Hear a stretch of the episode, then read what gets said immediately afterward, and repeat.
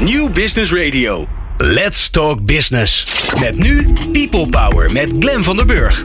People Power is een programma over de kracht van mensen in organisaties. Met interviews en laatste inzichten voor betere prestaties en gelukkige mensen. Deze week gaat Glen van der Burg in gesprek met... Rini van Solingen is in de studio. Ja, en waar gaan we het met hem over hebben? Agile en Scrum.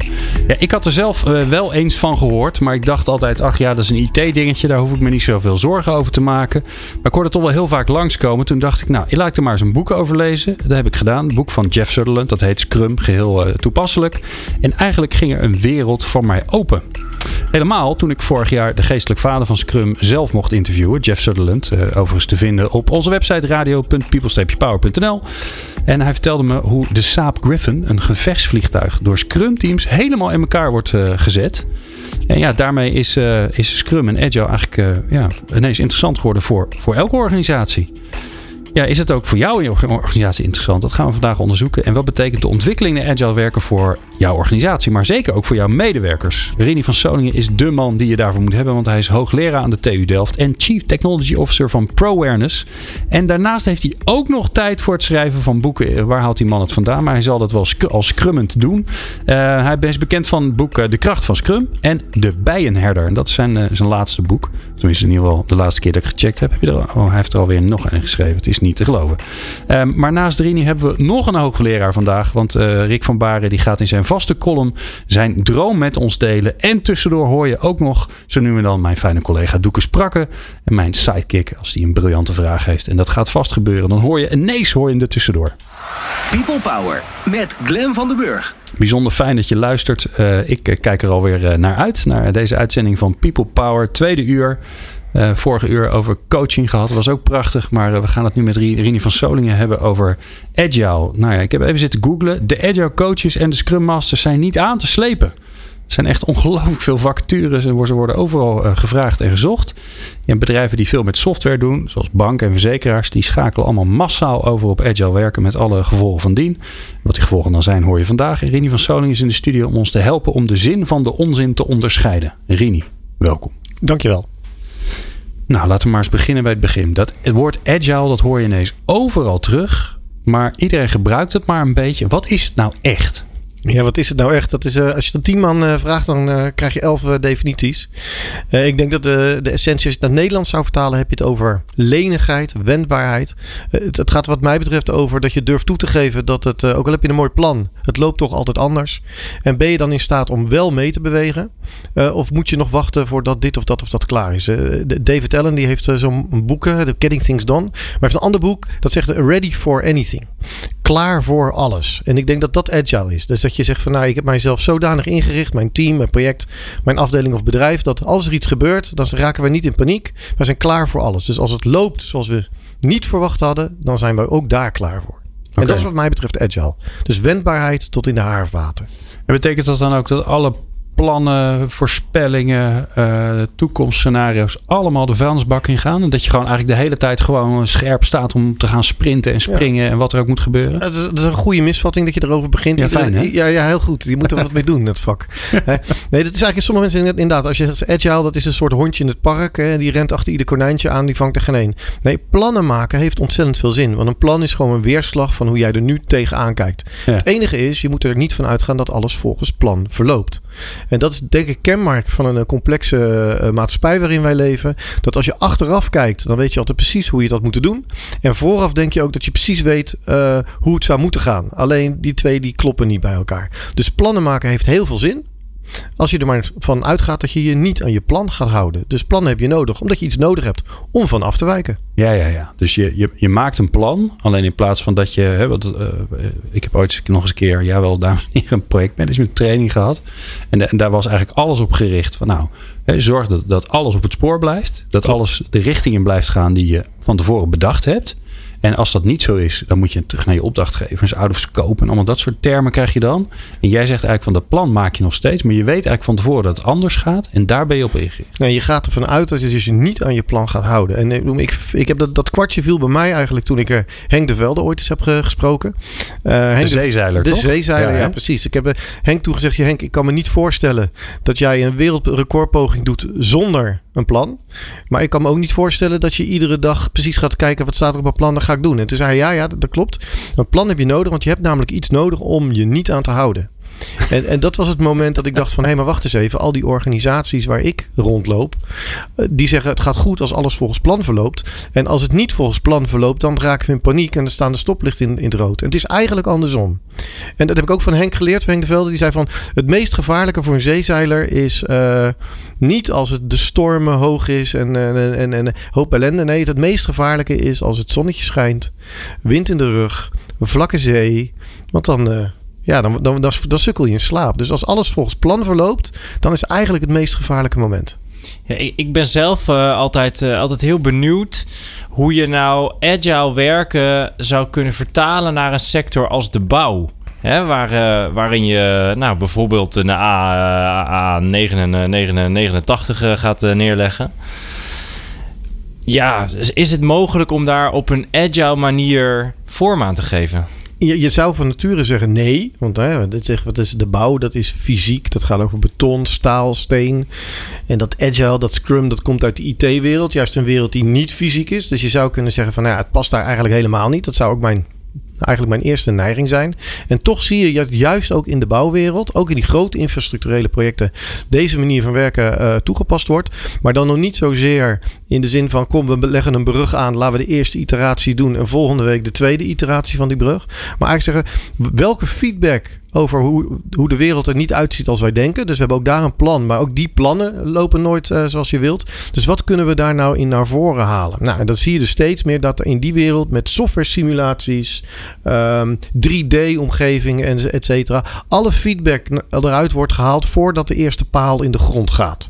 Maar ook daar heb je volgens mij, hè, want je, je legt een weg aan, je gaat graven waar al heel lang niet gegraven is. En dan komen ze archeologisch materiaal nou, tegen. Exact. Wat doen we? Of, daar... of, er is de links geribbelde blauw black kikker die, uh, die ja, wordt gevonden. Precies. Ja, sorry. Het is beschermd. Uh, er moet een, even een ecoduct uh, gefixt worden. Ja, of op de tekening staat dat je ergens de paal van de brug slaat. En dan blijkt toch dat de grond daar veel minder stevig is dan je dacht. En dan moet je hem tien. Dus ook daar zelfs. Hè, het is altijd makkelijk om over een andere discipline te praten. En dan denk je, ja, maar daar werkt het niet. Of daar is het anders. En als je er dan induikt, dan blijkt ook daar heel complex te zijn. Ook daar heel veel verandering te zijn. Ja. Dus in die zin. En, en, en, als je het over de andere bouw hebt, is misschien ook wel leuk. In de huizenbouw zie je het ook steeds meer. Wat de grap is, traditioneel deden we, bouwden we een, rij huizen. En dan zetten we daar hele grote hekken omheen. Er mocht niemand erin.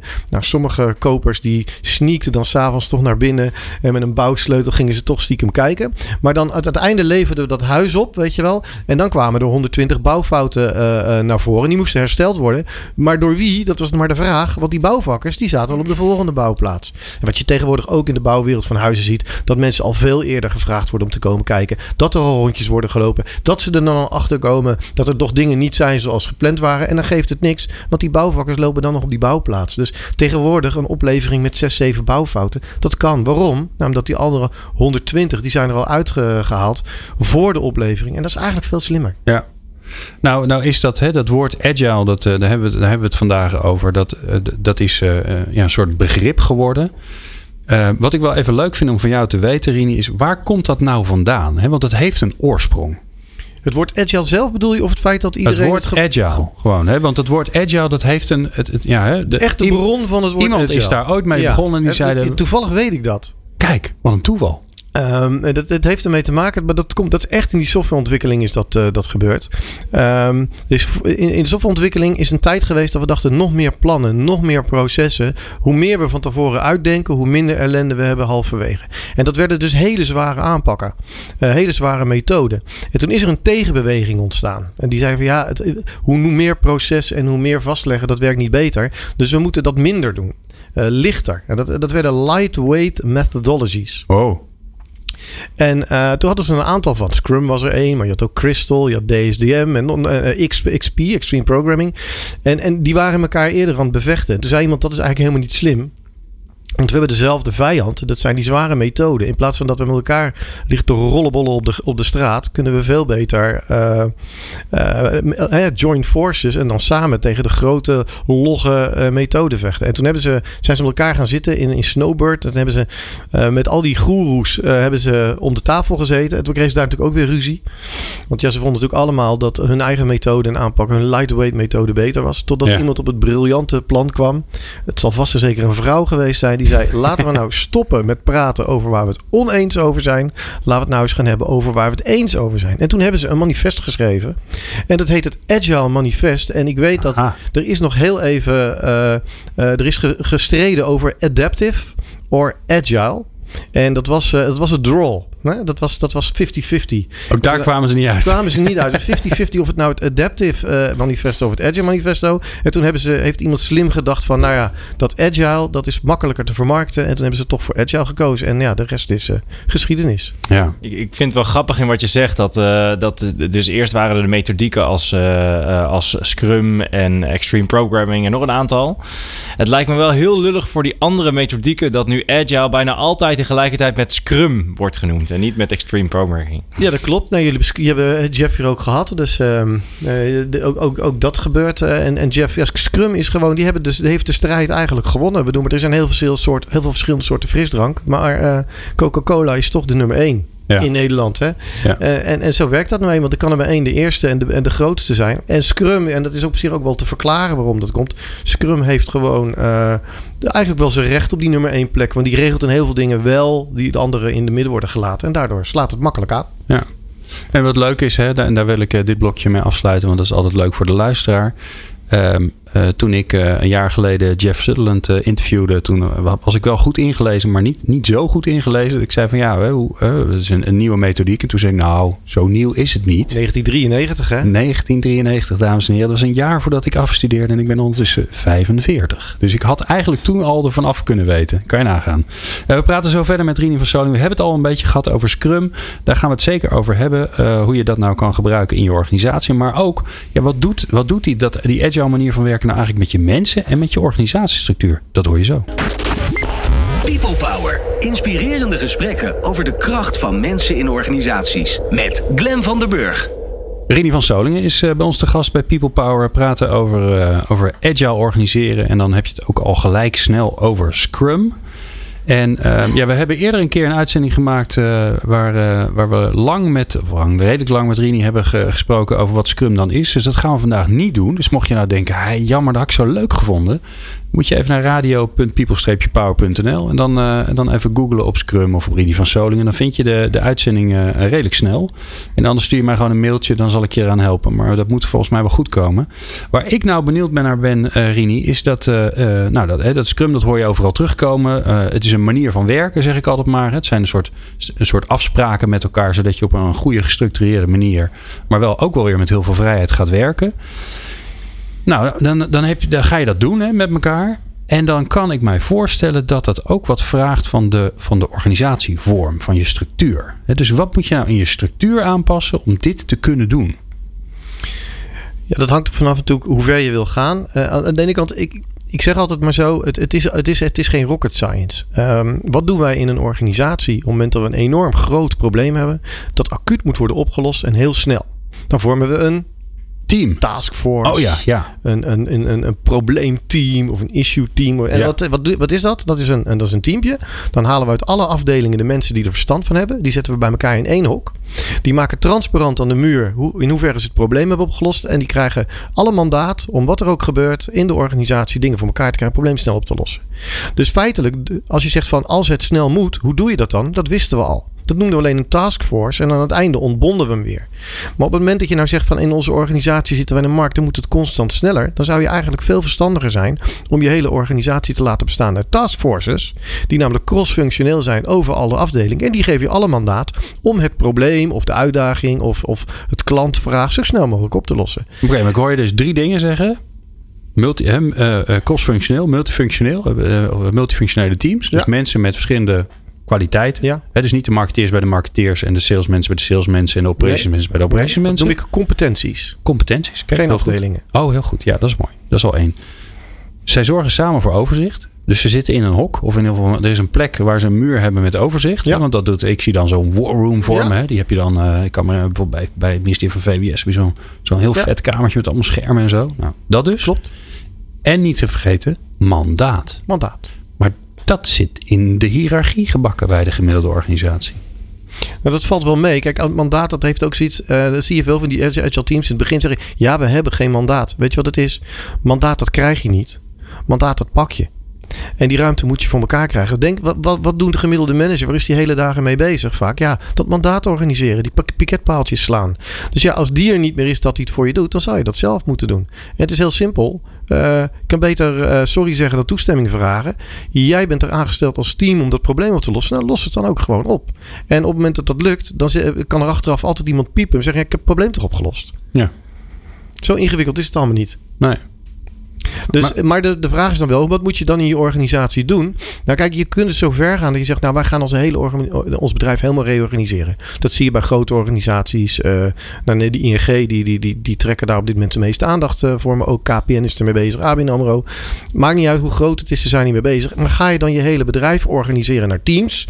Sommigen noemen het squads, eh, of hoe is het al, of DevOps teams. De Ja. mooiste termen die ze ervoor zijn hebben. gewoon clubjes mensen. Of, ja, precies. Toch? die Niet te groot. ja, die niet te groot, die het mandaat krijgen om in een gebiedje een probleem op te lossen of een, een klantverantwoordelijkheid eh, te pakken. Of zeg je gewoon van ja, weet je, dat deden we eigenlijk altijd al. Dus het enige wat we doen, we houden de organisatie zoals die is. Alleen we maken ruimtes waar we die mensen bij elkaar zetten. En eh, we laten ze het gewoon het werk opknappen. Dus sommige mensen horen enorme reorganisaties met ontslagrondes en zo. En dat hoeft helemaal niet. Het, het is niet simpeler dan maak een ruimte vrij.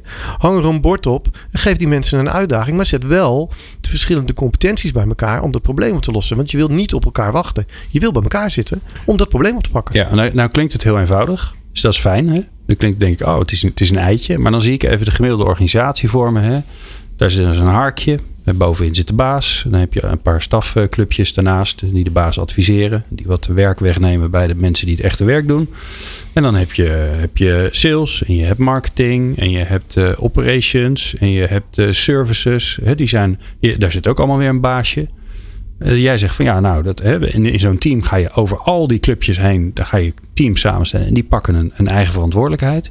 Maar wat gebeurt er dan met die structuur? Want die slaat helemaal nergens meer op. Nou, dat is dus ook het punt is hoe, hoe belangrijk maak je die structuur? Kijk, die, zo'n hiërarchie en zo'n hark, er is helemaal niks mis mee. Maar de vraag is, laat je die leidend zijn in de dagelijkse gang van zaken en besliskunde? Of, of zeg je van, nou nee, dat is maar hoe wij onze competenties managen. Maar laten we zeggen, we stellen de teams eh, centraal. Kijk, die hark, als je goed kijkt, je kijkt eens goed naar die hark, hoe die is, is getekend. Ja, dat, dat is een, een, een fabriek. Dat, dat is, een, dat is een, een, een, ja, een erfenis uit de industriële revolutie, hoe wij bedrijven organiseren. En dat gaat prima als het fysiek is. Als het langzaam is, we alle tijd hebben, is daar niets mis mee. Maar op het moment dat het heel snel begint te worden en het wordt kennisintensief, maar daar hebben we het tegenwoordig eh, over. Ja, dan moet je je afvragen of iets wat ooit bedacht is hè, in, de, in, de, in de 18e eeuw. eh, om mensen aan de lopende band eh, productief te laten zijn in het maken van seringmatige dingen aan de lopende band. Of dat wel van toepassing is op de complexe dingen zoals wij nu problemen oplossen in Ja. een kennisintensieve maatschappij. En ik denk van niet. Dus ik denk de manieren die we nu aan het ontdekken zijn om dat te organiseren, ja, dat dat de nieuwe harken gaan worden. En hoe dat eruit zal zien, de tijd zal het leren. Uiteindelijk is voor mij wel helder dat deze vorm van organiseren nodig is. En niet die hiërarchie met die hark die langzaam is. Ja. En heb je dan een plaatje of een beeld voor je hoe die, hoe die nieuwe organisatievorm waarin die teams passen, hoe die er dan uitziet? Is, is er überhaupt nog structuur? Structuur zit er altijd. Hè. Wij mensen hebben behoefte aan structuur. We willen weten waar we, waar we van zijn. En daar zit ook hiërarchie in. Heel veel mensen denken daar is geen hiërarchie. De, hè, de, de natuur is hiërarchisch. Dus dat zit ook wel in onszelf. Alleen op het moment dat je met dingen aan het doen bent, doet die hiërarchie er minder toe. En dan gaat het veel meer om jou als persoon, als competenties in je team. Dus de verzameling van talenten en handicaps. En zolang die balans in zo'n team zodanig is dat de handicaps van de personen eh, eh, ruimschoots overtroffen worden door de talenten van de ander. En de een is ergens goed in waar jij slecht in bent en waar een ander weer slecht in is, ben jij goed in. Dan ben je als team veel beter uitgerust om complexe problemen op te lossen. Dan toestemming vragen aan je baas of die iemand uit een andere afdeling misschien een uurtje vrij kan maken deze week. Maar ja, en zeg je daarmee het, het doen, het maken, het produceren, ehm, eh, dat gebeurt in de teams. En iets anders, strategie, richting. Uh, uh, dat gebeurt in een, ander, in een ander deel van de organisatie? Nou, daar heb je wel, laten we zeggen, de situatie te pakken waar het op dit moment in veel organisaties is. Waarbij ze zeggen, nou, de uitvoering laten we door die agile teams doen. En daarboven doen we nog wat, ja, wat programma's sturen. Maar als het dan wat ingewikkelder wordt, dan maken wij het jaarplan wel voor volgend jaar. En ik denk dat in de meeste industrieën of, of, of markten dit nog geschikt is. Je kunt wel zeggen, als je doorgaat naar de toekomst, wordt ook daar, laten we zeggen, een jaar te lang, best lang en te laat. Dus dan, dan, krijg je, maar dan ga je veel meer naar wat ze tegenwoordig ook wel lean startup denken uh, noemen. Waarbij je ook op strategisch niveau durft toe te geven dat je geen idee hebt hoe volgend jaar eruit ziet. En dat je zegt welke experimenten kunnen wij nou dit jaar al doen om te kijken waar we volgend jaar in moeten investeren. Maar als ik heel eerlijk ben, in de meeste organisaties waar je komt, is dat echt nog toekomstmuziek. Ja. Nee, ik zie de eerste CEO al tegen zijn aandeelhouders zeggen: Ja, weet je, we hebben geen idee wat er volgend jaar gaat gebeuren. Maar we zijn wel met hele mooie experimenten bezig. Maar het is wel eerlijk. Ja, nee, ik ben het helemaal met je eens. Als ik zie hoe, hoe mijn, uh, uh, mijn wereld zich ontwikkelt en waar ik mijn geld mee verdien en waar ik uh, lol heb, in, dan ja. Ik had vorig jaar ook niet bedacht dat ik dit jaar weer, nou ja, nieuw ding is weer dat we nu interne radioprogramma's gaan maken voor, uh, voor de interne opleiding en communicatie. Ja, een jaar geleden uh, hadden we het bedacht. Maar ik heb niet bedacht dat het ook zou lukken al dit jaar. Dus dat is niet te voorspellen. Ja, dus, dus en dan kom je weer, laat maar zeggen, om, om het laatste boek waar je het nog niet over gehad hebt. Nee, dat, dat, dat, is, dat is de vraag van hoe organiseer Hoe ziet nou zo'n organisatie eruit die heel snel kan reageren en in staat is constant opportunistisch activiteiten te ontplooien? En hoe reken je die nou af? Want die moet je niet afrekenen op inzet of op budgetten. Die zal je echt op moeten rekenen op, op bottomline resultaten. En dat vraagt echt wel wat van bedrijven. Ja, ja en dan, dan dat, dat vraagt heel veel vertrouwen, kan ik me voorstellen. Ja, maar er zit heel veel vertrouwen in kortcyclisch resultaat. Dus het is niet vertrouwen om nu iets te doen wat over twee jaar wat oplevert. Nee, het is vertrouwen om twee weken, hè, in Scrum noemen we dat een sprint, te krijgen. En na twee weken zien we of het resultaat oplevert. Maar we hebben nog steeds 50 weken over om met de dingen die we te leren. Ja. Dus, dus heel veel bedrijven hebben het over time to market. Maar ik denk dat de nieuwe term is time to learn. Het gaat veel meer over hoe kunnen we de kortste weg naar leerervaringen halen, zodat we de volgende stap kunnen zetten, dan het time to market van twee jaar terugdringen naar 22 maanden. Nou, we gaan zo van uh, bellen met Rick van Baren, want uh, die heeft zijn eigen experiment bedacht. Hij noemt het zelf alleen een droom. Dat is ook mooi, maar ik ga hem toch een beetje challengen om er een experiment van te maken. Om uiteindelijk ja, weer iets nieuws te gaan bedenken. En wat dat is, ja, ik weet het ook niet, maar jij hoort het straks. People Power met Glen van den Burg. Meer luisteren? people-power.nl Ja, hij is weer aanwezig. Zoals elke maand uh, hebben we uh, professor Rick van Baren, hoogleraar in de gedragsbeïnvloeding aan de Radboud Universiteit van Nijmegen aan de telefoon. En Rick, ja, we, we hebben de afgelopen maanden hebben we steeds een, um, een ja, ik zit even te kijken of ik het goed gedaan heb, maar ik heb het goed gedaan. de afgelopen maanden hebben we, hebben we elke keer hebben we een hoofdstuk uit ons boek genomen. En ja. nu staan we eigenlijk op het punt dat ik moet gaan schrijven, ergens in de zomer. Dus, mm-hmm. ja, dus even, geen, even geen dichotomieën meer. Oh nee, dat had gekund hoor, maar dat, dat, dat nee. Nee, want dan, dan moet ik nog een hoofdstuk schrijven. Dus dat is alleen maar meer werk voor mij. Maar jij, jij stuurde me van tevoren een berichtje van ik wil het hebben over mijn droom. Ja. Dus iedereen zit nu te wachten thuis. Of op zijn ja. werk of onderweg. Van wat is de droom van Rick?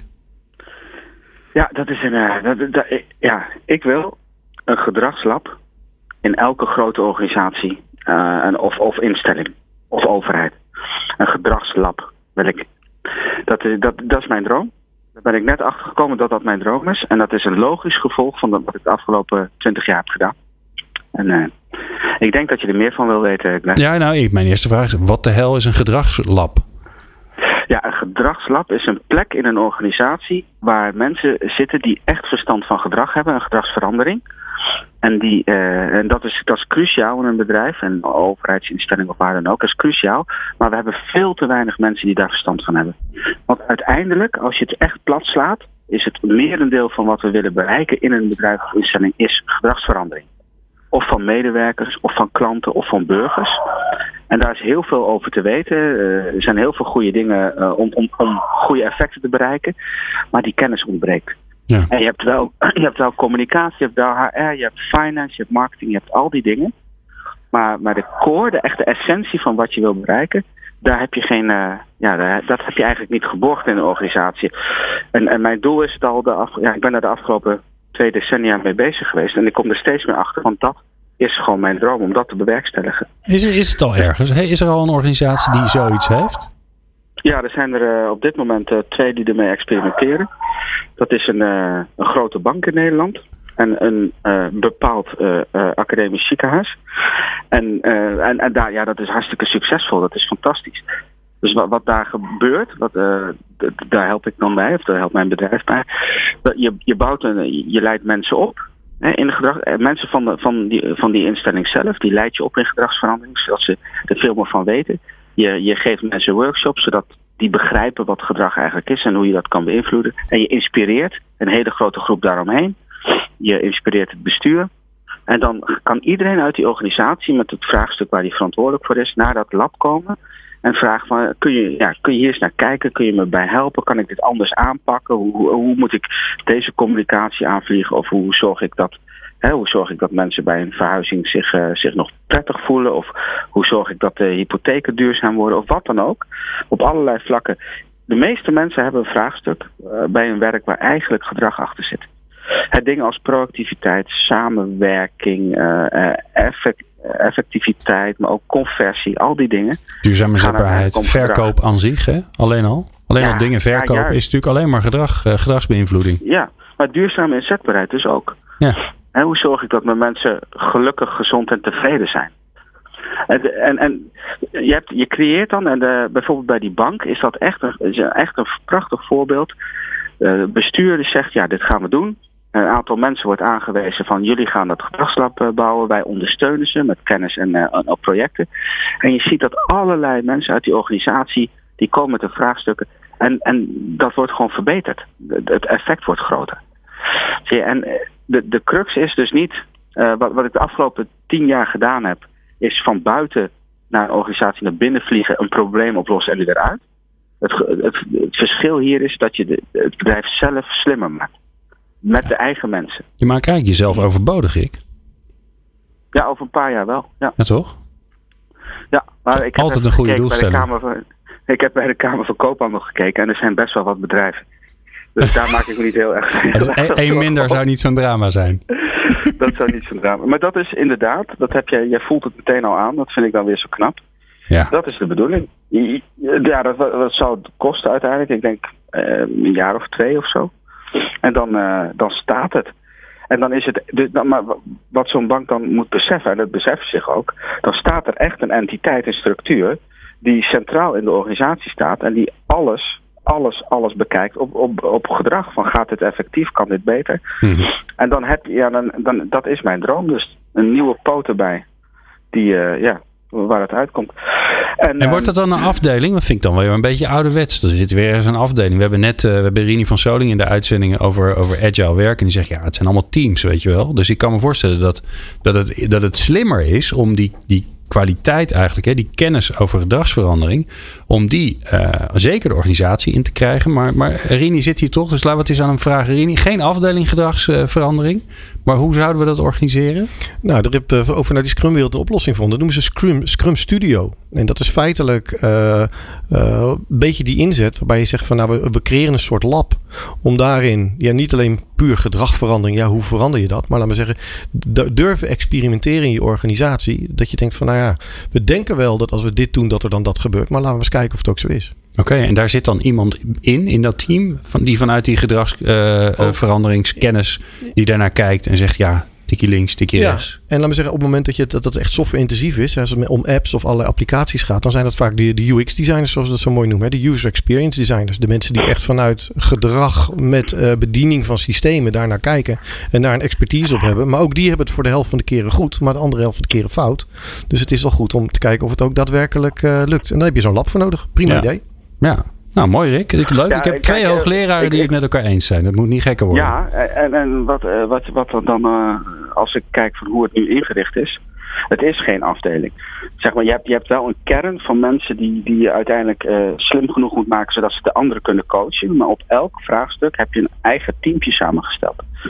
Dus, dus in die zin eh, ben ik, ik ben het daar volledig mee eens. Dus dat, dat, dat moet ook helemaal geen losse afdeling worden. Het moet juist in het DNA van de organisatie zitten. En per ding wat je be- bekijkt, heb je een eigen teampje. Oké, En, en nog eh, iets anders, ja. als ik nog even mag. Ja, tuurlijk Want, joh. want ja, wat, wat mij ook nog in die droom steeds meer begint te raken, wat ik steeds meer ga zien, en, uh, normaal mensen ziet dat al jaren, maar bij mij duurt dat even, is dat uiteindelijk uh, dit ook consequenties heeft voor de visie van een bedrijf. Want ik, ik ben van mening dat je, dat je uiteindelijke visie een gedragsvisie moet zijn. Dus dat een goede visie heeft consequenties voor gedragingen van mensen. Dat is niet, niet een vaag gedonde, niet uh, voor, de, voor de bühne iets moois zeggen. Maar het is uiteindelijk een opvatting van hoe gedragen mensen zich uiteindelijk. He, hoe willen we dat dat gebeurt? Hoe willen we eraan bijdragen? Uh, geef eens een voorbeeld, dan ben ik benieuwd. Je bent een bank en dan, heb je, dan zou je eigenlijk een gedragsvisie moeten hebben. En is dan je, is dan je visie dan, wij, wij willen als bank dat jij op een verantwoorde manier met je geld omgaat? Is dat dan de visie? Ja, bij, bijvoorbeeld op een eerlijke, duurzame en veilige manier met geld omgaan, ja. Ja, ja, ja. Okay. ja precies. Ja, Doe nog eens een andere, want ik vind het wel een leuke, leuke gedachtegang.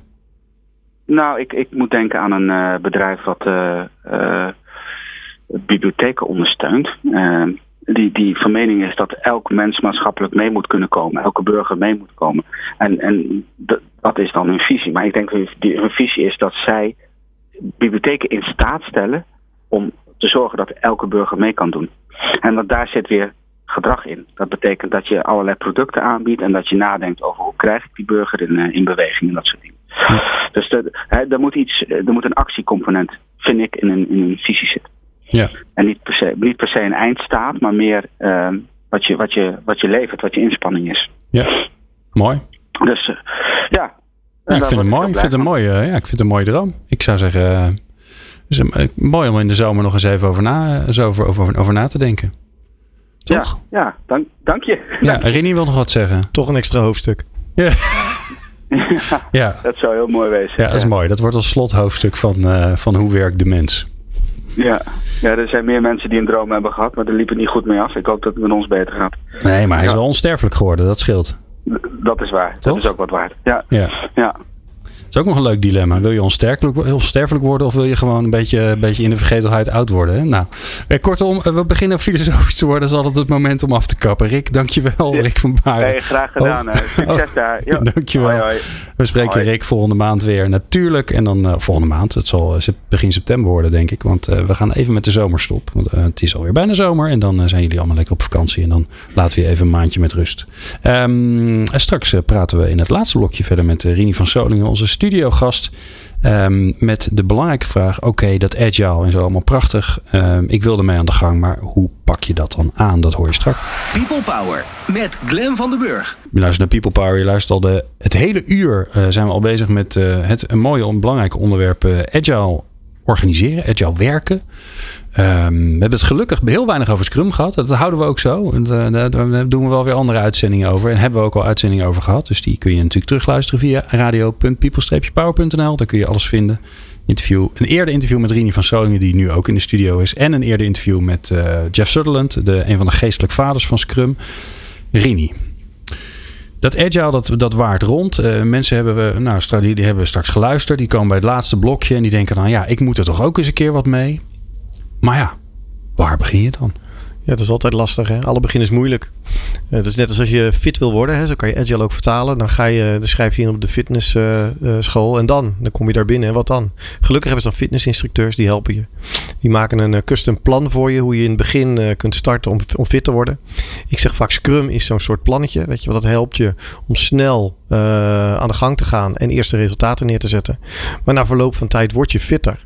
En dan ga je het zelf uitzoeken. En dan ga je zelf experimenteren. Ik, ik vind wel altijd um, dat, dat, dat fit, de fitness-analogie gaat wel altijd goed op. Want iedereen die, die niet helemaal fit is en naar de sportschool gaat... en die gaat een beetje hardlopen op zo'n band of op zo'n crosstrainer... Nou, die volgende dag denkt hij bij zichzelf... dat sporten, dat kan niet gezond zijn. Nee, spierpijn. Ja, alles doet pijn. En uh, als je, ook als je aan het rennen bent, je echt lekker voel je je niet. Ja, na afloop is het altijd heerlijk. Maar als je bezig bent, denk je van, goh, wat is dat nou? Dus het laat ook al heel snel zien hoe je, hoe je, hoe je erin zit. Ook als je met agile werken of als je met Scrum in de gang gaat, is het in het begin hartstikke moeilijk. En alles wat misgaat, uh, kan gaan, gaat mis. Uh, je stoot je hoofd, je valt op je neus. En dan is het de keuze van: hé, hey, dit is niks voor mij, want dit is niet leuk en dit doet pijn. Of zeg je van: hé, hey, wacht eens even, dit beheers ik dus niet. Dus klaarblijkelijk moet ik doorgaan. En vandaar dat dat hele agile werken, en dat zit op heel veel aspecten, ook in leiderschap rondom agile, heel snel werpt het je terug op jezelf. En vertelt het je: hoe reageer ik op, op, op dingen die niet goed gaan? Dan denk ik: hé, hey, dit gaat niet goed. Dan doe ik het vaker, want dan word ik er goed in. Of zeg: hé, hey, dit gaat niet goed. Die methode is niks. Zet maar bij het grof vuil. En laten we dan het volgende dieet maar weer pakken. Waar ik met uh, ja, 10 minuutjes uh, sporten in de maand 20 eh, kilo afval. Maar dat werkt dus niet. Je moet pijn lijden. En dat, werkt dat niet? Echt nee, niet? oh shit, dus dat is het gewoon. En dus met agile werken niet, niet, niet, niet anders. Dus Scrum is een prima startpunt. Het geeft, heeft net genoeg regels om te snappen wat je anders moet gaan doen. Maar nou, op een gegeven moment komen er echt wel andere dingen. Ja, en wat mij wel lastig lijkt, we hadden het er net al even over. Uh, uh, omdat het uh, multi, multidisciplinaire teams zijn. als je begint, ga je gelijk al dwars door die hele organisatie heen. En moet je al meerdere, hè, want de normale structuur staat nog. Je gaat niet in één keer de hele boel in één keer omgooien. Je gaat met een team beginnen. En dat betekent dus dat je uh, uh, de marketingmanager zover moet krijgen. En zeggen, joh, doe mij, doe mij die, ene, die enige kerel. Die moet even twee dagen in de week moet hij in dat team. Ja. Nou ja, liefst niet, uh, niet twee dagen, maar gewoon met fulltime. Dus het okay. meest voor de hand liggende is om te zeggen van nou, we hebben ergens een probleem en we hebben daar toch een taskforce op zitten. Want het is zo urgent en zo belangrijk dat we die mensen fulltime in een ruimte zetten om dat probleem op te lossen. Dus hou ze nou intact, maar geef ze gewoon het volgende probleem. En, en, en dan heb je ook eigenlijk de essentie van agile werken ook weer te pakken. Het gaat erom dat we niet werk hebben en daar brengen we een aantal mensen in deeltijd naartoe om in een projectteam dat op te lossen. Nee, we hebben een team dat is ingericht, daar brengen we het werk naartoe. Dus het is ook een fundamenteel andere manier van je organiseren. Dus pak nou die taskforce die zo goed is om die hele belangrijke problemen op te lossen. Geef ze gewoon een nieuw probleem. Ja, dat is een mooie. Want dan ben je ook van het glazer af, want er is dan urgentie om het te doen. En het enige wat je er nog bovenop legt is dat je zegt: ja. gebruik deze, deze manier van werken. En ik zal je uh, al een briefje geven dat werkt en dat gaat hartstikke goed. Dus dan hebben we op een gegeven moment meer werk voor die ene taskforce dan dat die taskforce aan kan. Weet je wat we doen? We doen er nog een. Zet er eentje naast. Ah, kijk, dat is de truc. Dat is een, ja, dat vind ik een mooie. Dat vind ik mooi, want daarmee los je ook het probleem op dat het een dingetje wordt van oh, we proberen het een keertje uit met een vraagstuk wat niet zo spannend is. En... Het enige wat je wel hebt, hoe functioneert dat team nou? Hoe gaan die nou doen? Want ja, je bent zo'n cross-functional team. Het is maandagmorgen 9 uur en dan. En op die vraag geeft Scrum je juist zoveel, zoveel antwoord. En, en daar is inmiddels, hè, 93, echt al uh, tientallen jaren ervaring mee hoe je dat doet. En, en die kennis wordt ook gedeeld trouwens. Ik bedoel maar, ik, je maakt reclame voor uh, vorige uh, podcast. Op 6 juli is er in Amsterdam de Scrum Day Europe. En daar komen mensen die beginnend zijn, ervaren zijn met Scrum. Die komen daar naartoe, die delen ervaringen. En toevallig mag ik hem ook nog afsluiten nee, dit jaar met een keynote over Scrum. En de belangrijkste les zou ik misschien nu wel kunnen vertellen. Ik heb geen, ik heb geen drumroll klaarstaan, maar ik voel hem wel aankomen. Oh, Rini, wat is het? Nou, wat, wat ik gezien heb, is dat, dat zo'n team op maandagochtend te laten starten, dat is best lastig. En mensen kunnen, kennen Scrum nog niet. En ze zijn een beetje aan het wennen, et cetera. Maar je ziet steeds meer, nu we dit aan het uitrollen zijn in organisaties, steeds weer mensen dat wel in hun bagage hebben zitten. En dan heb je zo'n team met mensen die al eerder Scrum gebruikt hebben, precies weten hoe het moet die zijn binnen een uur aan de gang. Dus het is echt een, een, een, ja, een, een vaardigheid. Het is een vaardigheid die iedere professional in organisaties waar kenniswerk en kennis intensief is, dat in hun DNA moet hebben. Want zet een paar mensen in een ruimte die wel snappen wat Scrum is. Die zeggen: Oké, wie is de product owner? Wie beslist? Wat is het probleem? Gauw een lijstje en aan de slag. Dus je komt heel snel in beweging als mensen het in hun toolkit hebben zitten. Ja. En hoe krijg je het in een toolkit? Moet je dan, ga je dan, oh, doe de cursus of ga het gewoon doen? Er zijn verschillende manieren. Hè. De ene is autodidact, die gaat het gewoon doen. De andere die luistert naar een podcast. Weer eens doet op YouTube op een filmpje met Scrum in 12 minuten. Een andere leest een boek of volgt een cursus. Maar uiteindelijk denk ik dat het enige waar je echt van leert, uh, is door het te doen. Het is net als met fietsen. Je kunt een theorie-certificaat halen, et cetera. Je kunt de zijwieltjes op monteren. Maar uiteindelijk, de echte fietsen leer je gewoon door het te doen. En uh, af en toe eraf te vallen. Ja. En dan sta je weer op. En dan ga je weer door. Ja, mooie tip. Mooie tip. Um, wat ik ook nog een beetje. Oh, wat ik, dat vind ik wel een mooie. Wat, wat mijzelf opviel toen ik. Uh, dan gaan we toch een beetje over Scrum hebben. Ja, het is wel heel vervelend. Maar uh, uh, wat mij opviel aan Scrum. En waardoor ik er zo door geraakt was. Terwijl ik er in het begin een beetje aversie voor had. Want ik dacht, het is een IT-dingetje. Toen ik het boek ging lezen van Jeff Sutherland. Toen dacht ik, jeetje zeg. Die, ze hebben gewoon hier echt over nagedacht. En ze zijn echt gaan kijken van hoe zitten mensen nou eigenlijk in elkaar. Bijvoorbeeld eh, de, de grootte van het team. Nou, dat, dat, is een, daar hebben ze een aantal genomen. Waarbij wij ons nog eh, eh, als individuen zien. En niet meer als, als gewoon één grote blur. Hè? Dus dat je, je mag nog onderscheidend zijn. maar je bent niet alleen. Wat ik zelf heel mooi vond was, ehm, eh, wij kunnen heel goed inschatten wat groter is dan iets anders. Dus als wij ver weg een kerktok, kerkklok een kerktoren zien staan, dan kunnen wij inschatten dat die groter is dan een huis die dichterbij staat. Maar hoe, Twee of drie keer zo groot Ja. zien we. Maar hoe hoog? maar hoe hoog precies zijn we dan weer heel slecht in. Ja. Ja, relatief schatten noemen we dat. En dat vind ik allemaal mooi, dat er echt he- hele ehm, slimme dingen in zitten.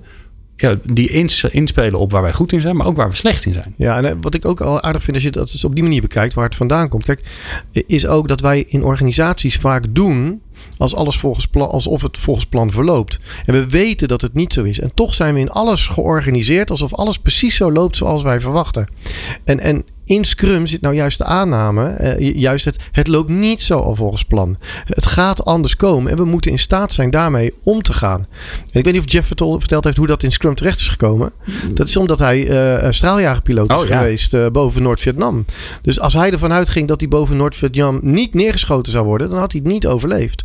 Maar hij ging er juist vanuit dat hij wel neergeschoten zou worden. Dus hij denkt, nou, laat ik maar alvast gaan uitwijken, zelfs op het moment dat ze nog niet op me schieten. En dat is feitelijk wat je met Scrum doet. Je gaat ervan uit dat dingen anders gaan verlopen dan volgens plan. En als het dan wel volgens, volgens plan verloopt, nou, is dat meegenomen. En als het niet verloopt volgens plan, ook goed, want daar zijn we precies op ingericht. Nou, ik, eh, ik, ik heb een soort. eh, soort eh, ik heb niet zo'n fijn gevoel. Dat is mijn schuld, Rini. Oké, Maar het, we zijn gewoon nog niet klaar. oké. Maar het uur is wel klaar. Nee, toch? Ja. Dus, dus het, het voelt als een soort. ik, moet er een, ik moet er een einde aan maken. Of laten we zeggen, deze iteratie is voorbij. Ja, Dat is misschien wel een goeie. dat is prima. Toch? En dan eh, doen we gewoon binnenkort een nieuwe Dan iteratie. doen we een nieuwe iteratie. En dan kijken we of, het, eh, of we het nog beter en sneller kunnen doen. En, eh, en Doekers die heeft nog een, die heeft, die heeft een Nou, wa- idee. wa- wat, voor, ehm, wat, wat, wat voor dingen zou je nog willen weten dan?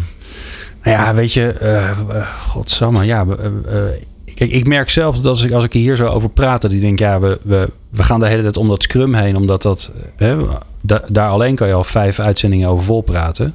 Om daar nou echt eens hè, eh, op in te gaan. Hoe werkt het nou precies om de stappen door te lopen? Ja. En wat vraagt dit van managers en leiders van een joh, en organisatie? van HR en, en, en, en wie dan wel met Ja, wie. en welke tools oh, gebruiken we daarbij? Nou ja, en, eh, en, en eh, als je nogal stug van aard bent of niet zo flexibel, eh, kan je dat dan wel? Of, Nou, eh, bijvoorbeeld. Nou ja, kortom. er zijn nog heel veel vragen. Ook een goeie. Ja, hè? dat is ook een mooie. Nou, eh, kortom, Rini, ik vond het onwijs leuk dat je er was. Eh, we zijn er heel veel mee opgeschoten, maar er is ook nog een lange weg te gaan. Nou, ik ga rustig vakantie houden. Dan ga ik over al die problemen voor jullie nadenken. En dan kom ik na die vakantie terug met allemaal mooie antwoorden. Is dat afgesproken? Dat lijkt me een uitstekend idee. Dankjewel. Rini van Solingen eh, van de ProAwareness en hoogleraar aan de TU Delft. Eh, en ook nog schrijver van een hele zwik boeken. En de laatste eh, was niet de bijenherder, maar... De Responsive Enterprise. Over wendbare organisaties. Kijk, en dat klinkt alweer als een commercial. Eh, ik vond het fijn dat je luisterde. Ehm, en ehm, eh, volgende week kun je weer luisteren. Dan hebben we een mooie uitzending met een aflevering van Doekers Duikt erin. Een column van Jan, Jaap-Jan van Assen van ELO. En we hebben veel interviews met managementboekenschrijvers. Dus dan kun je alvast een beetje kijken van... Goh, als ik dan iets wil lezen voor de vakantie, wat moet ik dan gaan lezen? Dus wij spreken jou graag volgende week weer eh, van 3 tot 5 op People Power.